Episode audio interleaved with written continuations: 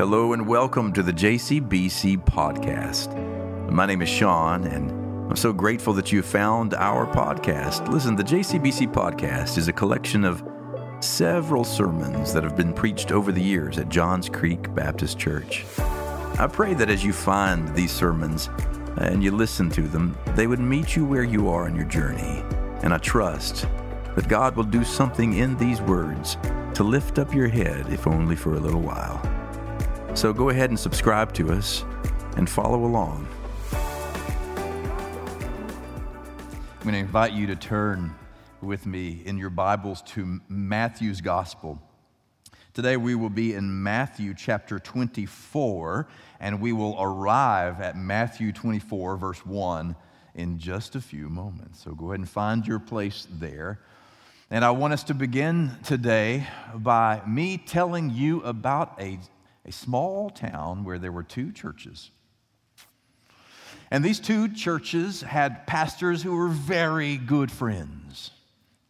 They had coffee together, they met and prayed together, they laughed and played together.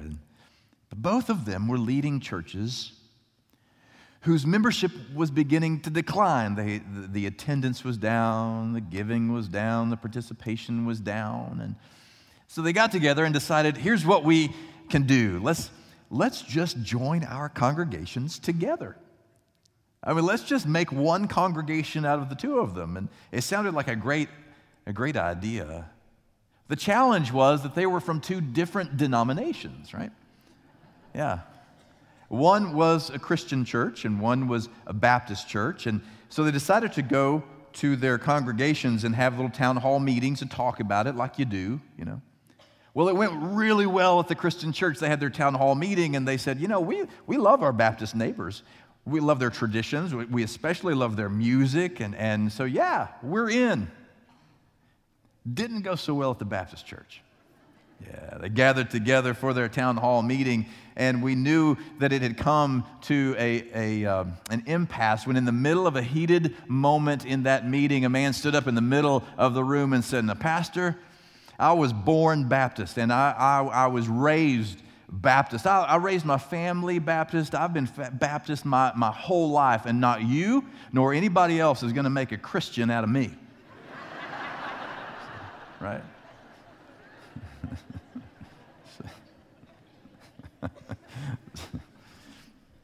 Change is not always easy.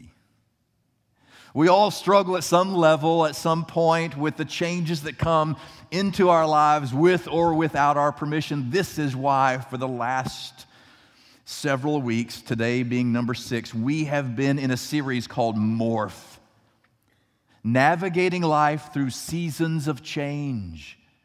And on that first Sunday when we gathered together, I, I tried to point out that, well, we're part of a universe that is constantly changing.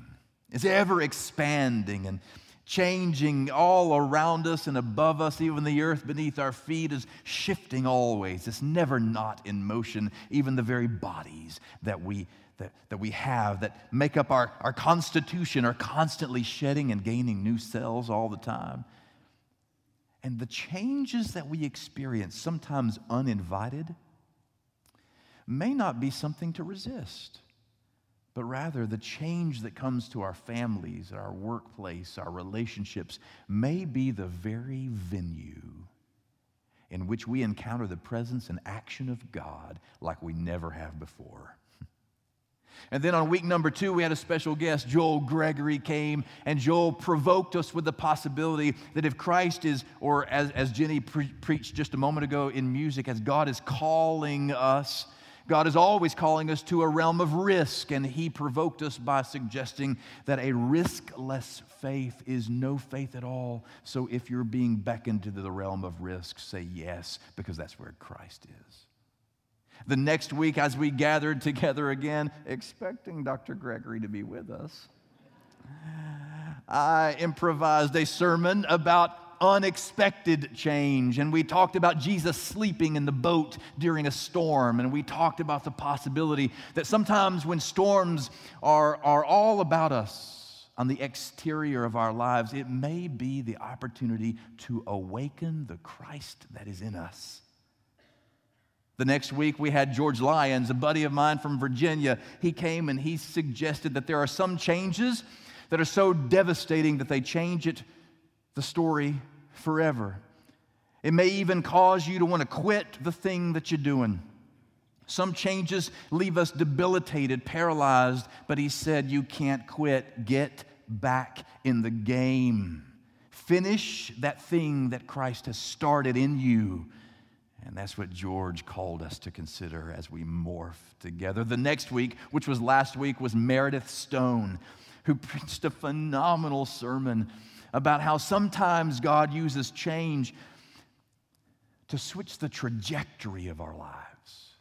She preached about five very little known women in the Old Testament who made some decisions that changed the course of time for a whole ancestry. And she provoked us to consider that the thing happening in us, in you, in me, may be a trajectory changing story.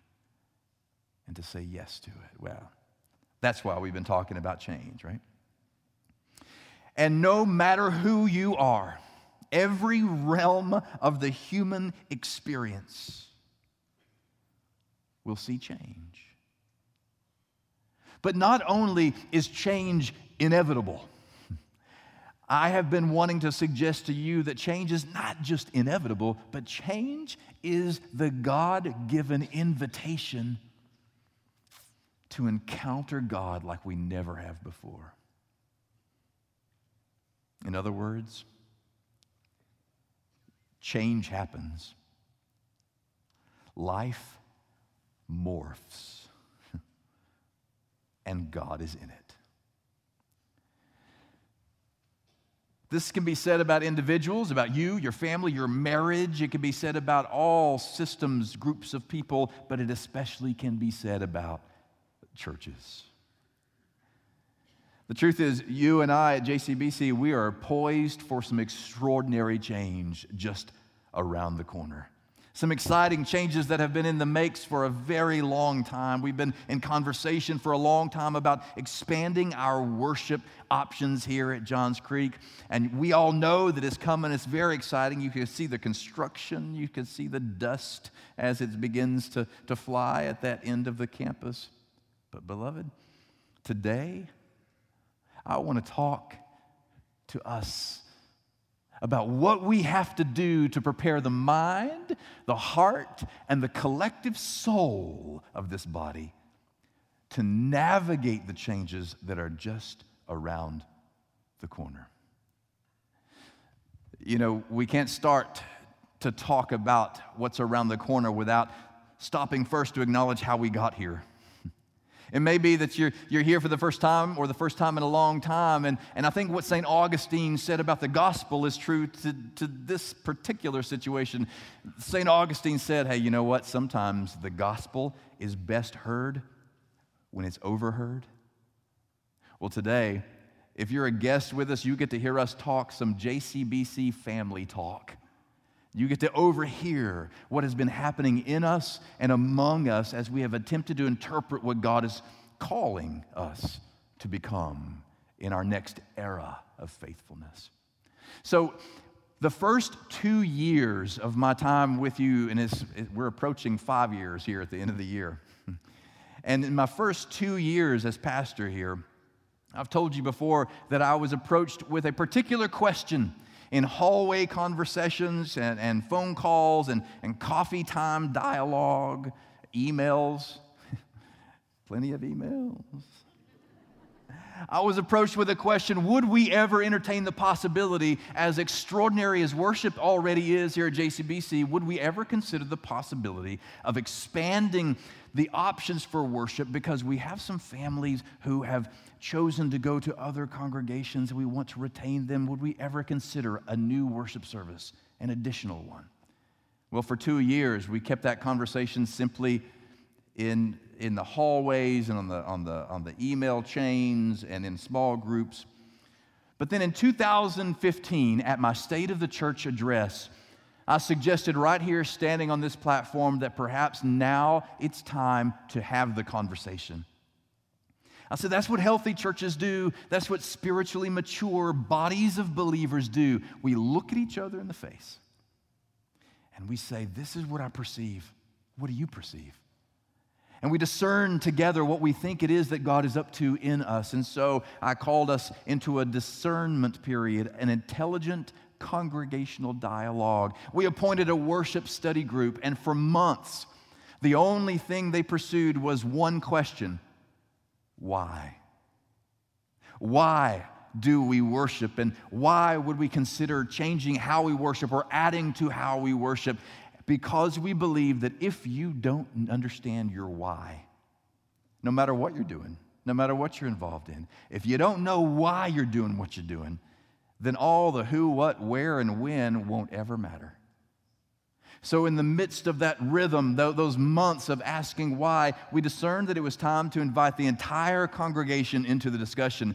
So, the following January, one week, one year to the date, we began what we called the worship dialogues. And the entire congregation gathered for discussion about what we perceive God is up to. Who are we when we're at our best? What is it that God is calling us to be? And is there anything distinctive about JCBC that we've not experienced outside of this campus. And some really interesting things began to emerge. Some themes that we began to hear in one another began to emerge to the surface. You know what we said when we spoke to one another? There were a dozen things that we think are distinct about who we are, but the top three were these music, a message, and community by far, far and away, more than any other observation, the collective soul of us, the reflection of all of us, these three rose to the top. What do we mean by that? That music to all of us is a powerful agency for worship. Now, music means something different to everybody, doesn't it? Right? What's on your playlist when you're running on the treadmill may not be what's on my playlist when, you're, when I'm running on the treadmill because mine's a very short playlist. but music means something different to everyone. But what we said when we gathered in the same room together was music is powerful to help lift the very depths of who we are up to the Lord. We also said that the message is a distinctive here. And, and we partly meant the sermon because the sermon is something that you can kind of tolerate here, you know. But what we really meant, I believe, was that we have a message about this Jesus life that we interpret. We have a message, and it means when we gather around the scripture, around an open Bible, we bring open minds. That means when we gather in Bible study, for example, you bring your experience, your neighbor brings her experience, I bring mine, and we bring different approaches, and with a mutual respect and an openness to interpret, we interpret the scripture as best we can understand it. And no one crams dogma down your throat here, but from the bottom up, we discern what it means together. We have a moderate theology. Man, we ordain women unabashedly. We affirm the role of men and women in all areas of church leadership, and that's distinct. You don't get that everywhere. We also said that community is one of the strongest elements of who we are, that in our Sunday school mechanism, this is how we pay attention to each other. This is how we love each other. That community is strong at JCBC and it's distinct. It's a different kind of community. We're not meant to do life alone. Well, see, all these themes began to emerge as we were in these worship dialogues, so we assembled them into a report. It's a very Baptist thing to do. And in this report, we presented them to the church, and something interesting happened. We acknowledged that some of the things that we were saying began to have trends to them. For example, one of the questions that we had asked ourselves is Do you personally have a hunger, a desire for a contemporary worship service? And 26% of the respondents said, no, not me personally. But 30% said, yes, me personally, I do. But when we changed the question and said, okay, whether or not you need it, would you support the addition of a new service if it meant other sisters and brothers at JCBC had their needs met?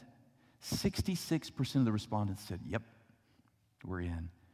But most exciting was the last question of all, which was this If it meant that we reached an audience that we have never reached before, would you support the creation of an additional worship service? And 77% said yes. If it means we reach those we've never reached before, then let's do it. And it became a bit of a game changer for us because here's how the narrative switched. Are you with me? Are you with me? Here, come on now. This is how the narrative switched. Because for the longest time, we know this is how we worship in this place, and it's distinct. You can't, you can't get this everywhere. And we knew that that was distinct, but in the worship dialogues, we discovered there are some other distinctives that are powerful message, music, community.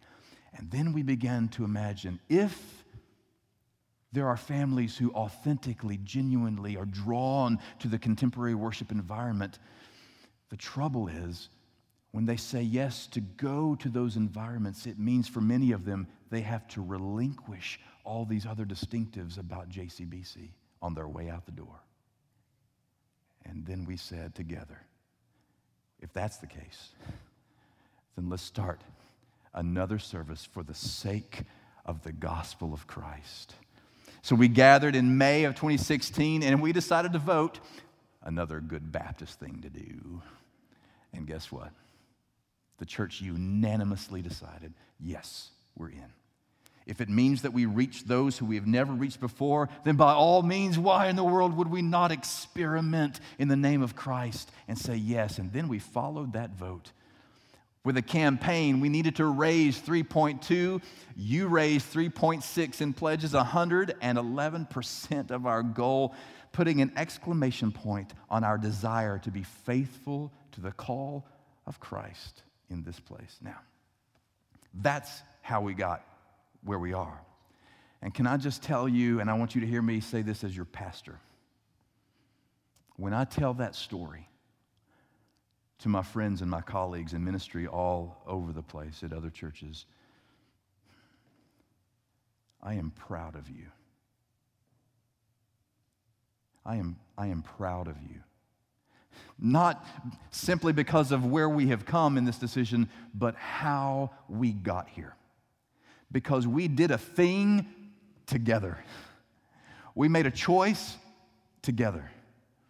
And when I tell that story, I delight in the congregational courage that is in you. I delight in the reality that you have chosen to see something bigger than any of us and have said yes to it. And now that I've finished handing you some flowers, now I need to talk to you as your pastor and remind you to expect to feel differently. Anytime change comes to any system at all, the system itself feels different, even if it's nothing but glorious and wonderful good news, the birth of a baby. Yet the birth of the baby means the sleep patterns change. Can I get an amen, Adam? Right? Meredith. So I got to tell you, I looked all over town for one of these mobiles. The mobile that you see on the screen there, that hanging mobile. Isn't that beautiful? Just hangs from the ceiling, kind of it's kind of mesmerizing to watch the wind kind of just move it around. Isn't that beautiful? And I wanted to bring it in here and talk to you about it because that's the illustration I'm going after. But, you know, Target didn't have one, Walmart didn't have one. But our nursery downstairs did. So there are crying babies right now downstairs. Just kidding. I asked permission. This is a baby's mobile, right? The fascinating thing about these mobiles, I'm try to get it as still as I can.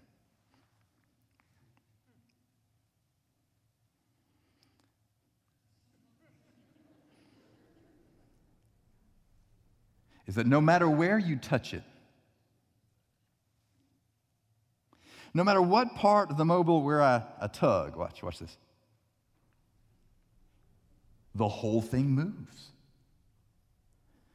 I can pull this guy right here and those other two guys over there. Feel it.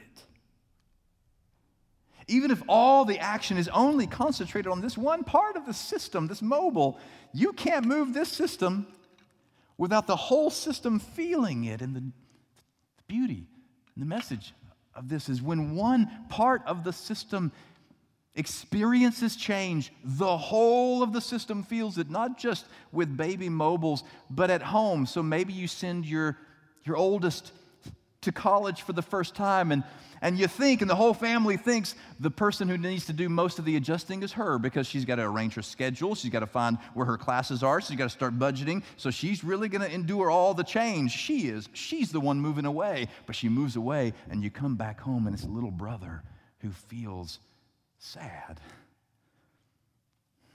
Or at your, at your work, maybe your company is downsizing and you realize your, your job is safe, but your colleague has lost his job, and suddenly all the responsibilities that he had now have to be diffused all throughout the system. So now you've got more tasks on your plate. When there's change in one part of the system, the whole system feels it. The same can be said in church.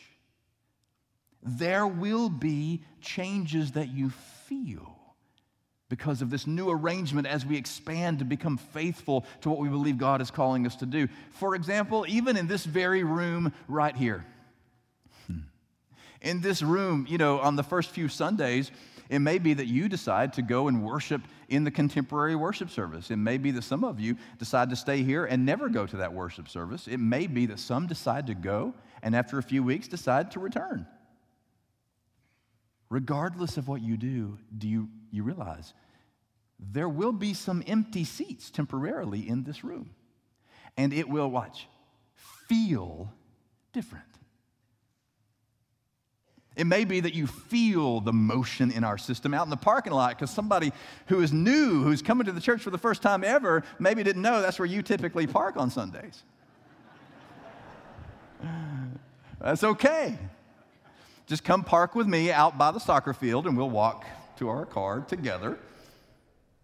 Do, you know that everybody's going to feel something, regardless of which service we attend? Do you know what they told me? My tech guys, you know what they told me? See, part of this magic is going to be that we're going to take a camera that hangs from the ceiling in the back there, and they're going to catch the six foot one version of me and make me six foot two, which is awesome, really. And they're going to project that image into the other room but you know what they said? The bad news, Sean, is you can't walk around as much as you used to. Tell me where I can walk. We're thinking that we might have to put like those little flags in your yard, you know, with, with a shock collar when you're training your dog.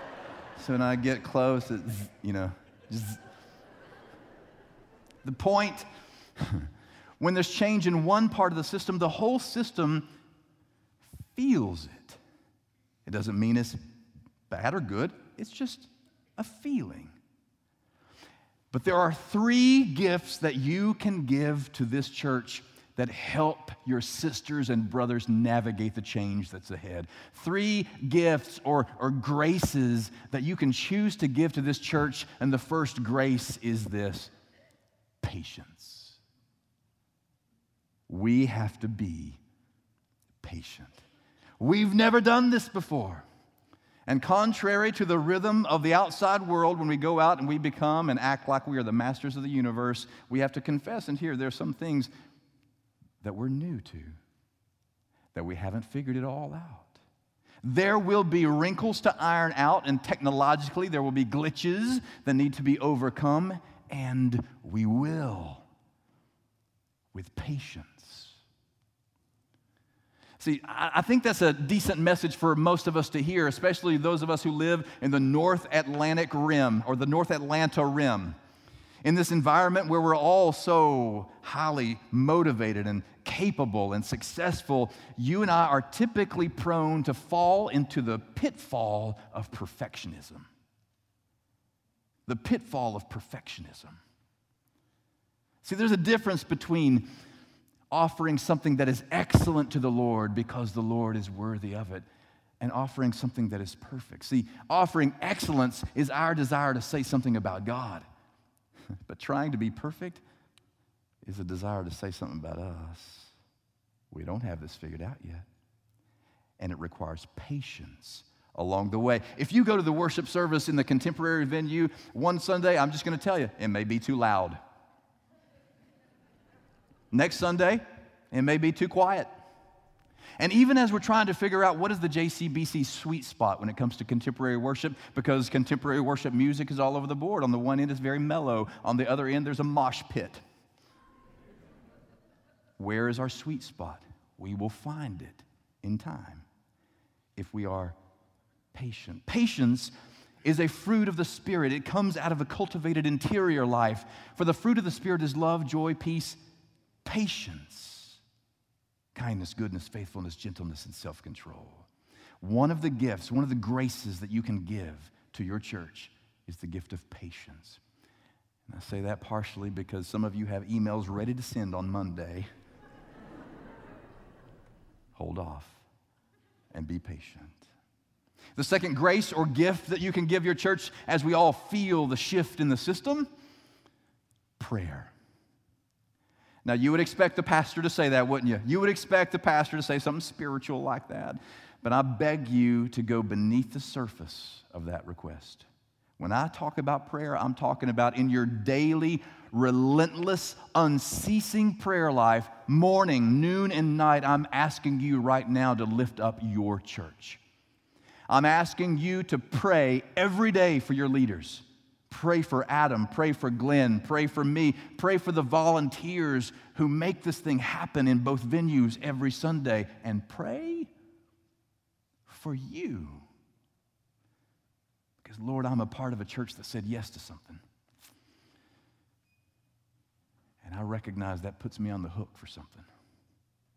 Show me what you need from me so that we may glorify you in what we're attempting to do. You can pray.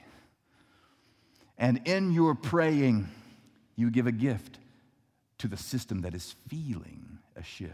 The third gift and grace is not only patience and not only prayer, but the third grace that you can give your church is presence. Presence. Be here. Be here physically, bodily at 6910 McGinnis Ferry Road. This can't happen without you. See, you have a distinct take on God. Your experience with God, your interpretation of God, your encounter with God is singular in the universe. Nobody has encountered God precisely the way you have. So when you are absent from this place, a part of understanding God's character is absent from this place. You've got to be here.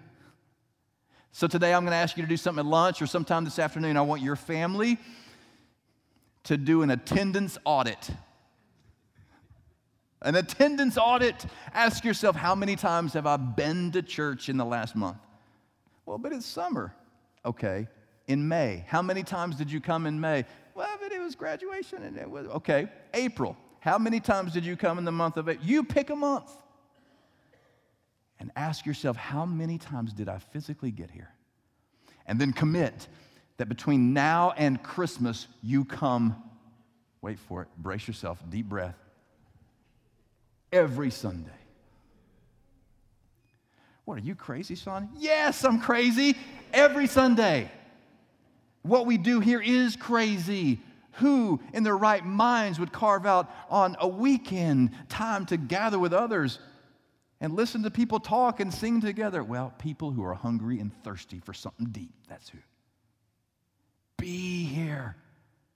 These are graces that you can give as we feel something different. And the reason you got to be here is not just to be here, but because if we are bringing in folks who have never come, perhaps folks who are giving us a shot for the very first time, our guests need to come into a place where in both rooms there is a critical mass ready to love them into the church, ready to welcome them and love them into the church, that requires you and your distinct impression of God.